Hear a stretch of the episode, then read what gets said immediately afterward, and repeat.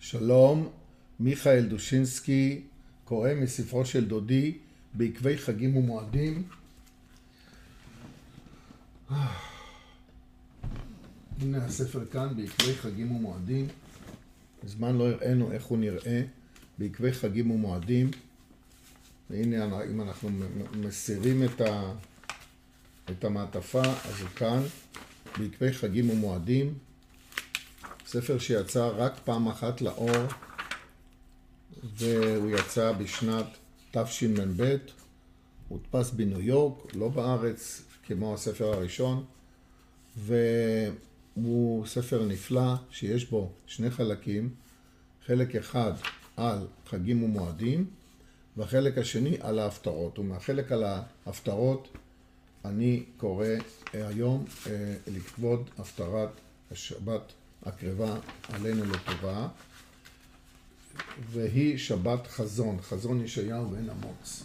והדוד מדבר באמת על השם של השבת, למה קוראים לה שבת חזון. מאוד מאוד יפה. אז בואו נקרא. מסורת בידינו, ותחזינה עינינו, זאת הכותרת. איכה הייתה לזונה קריה נאמנה, זה בישעיהו א'. מסורת בידינו, כי שבתות השנה נושאות את שם אותן פרשיות השבוע הנקראות בבית הכנסת.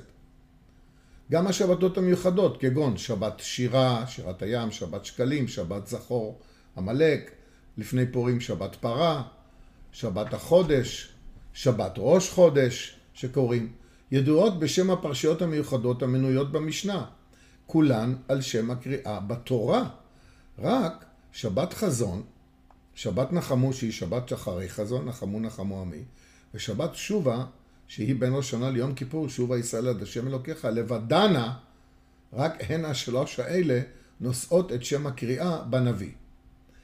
לשבת זאת הייתה גם סיבה מיוחדת לכנותה בשם שבת איכה.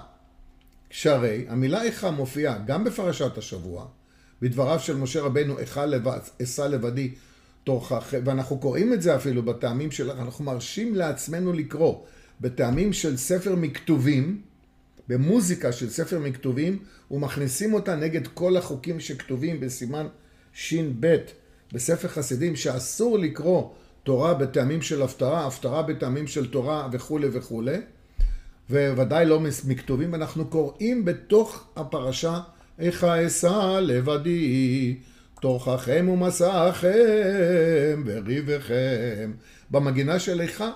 גם בהפטרת השבוע קוראים לנו את דבריו של הנביא. איכה הייתה לזונה, קריה נאמנה. זאת אומרת, אנחנו קוראים, מרשים לעצמנו לקרוא בטעמים אחרים, אני שוב חוזר, ספר חסידים סימן ש"ב, אומר שזה ממש אסור. כי, כי המנגינות הן לכל אחד, לכל סוג של קדושה, שהתורה יותר קדושה מהנביאים, והנביאים יותר קדושים מהכתובים. אז כל זה, יש להם סוג אחר של מוסיקה.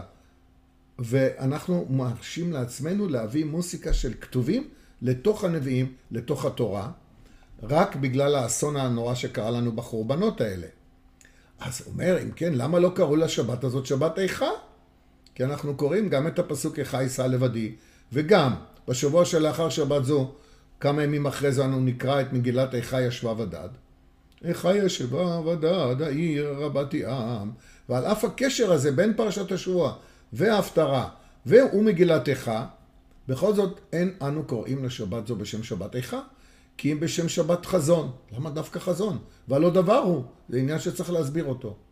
אז הוא אומר, גם בימות הצום, בימי צרה ומצוקה, איננו מתרכזים בחטאות העבר בלבד, בהכאה על חטא, על החטא ועונשו, ובעיון על סיבותיו ותו לא. איננו מסתפקים בניסוח השאלה מלאת ההתמרמרות, איכה. עם ישראל לא ראה מעולם את סוף דרכו בחורבן בתי המקדש. לא הסיח דעתו מחזון העתיד, מחזון הנחמה, מחזון הפדות. ואז הוא מביא קשר נפלא בין שלוש השבתות, חזון, נחמו, שובה. מהווים שלושתן, שלוש שבתות אלה, שלשלת אחידה. מתהום החורבן והשבי קוראים לנו הנביאים בדברי חזון ובדברי נחמה, העתידים לבוא בדרך התשובה. מיד לאחר חורבן בית ראשון מתפלל דניאל בבבל, בבבל כשחלונותיו מכוונים לפאת ירושלים לכיוון ירושלים. מיד אחר חורבן בית שני התקינו ביבנה תקנות בשם מהרה ייבנה המקדש, ייבנה בית המקדש.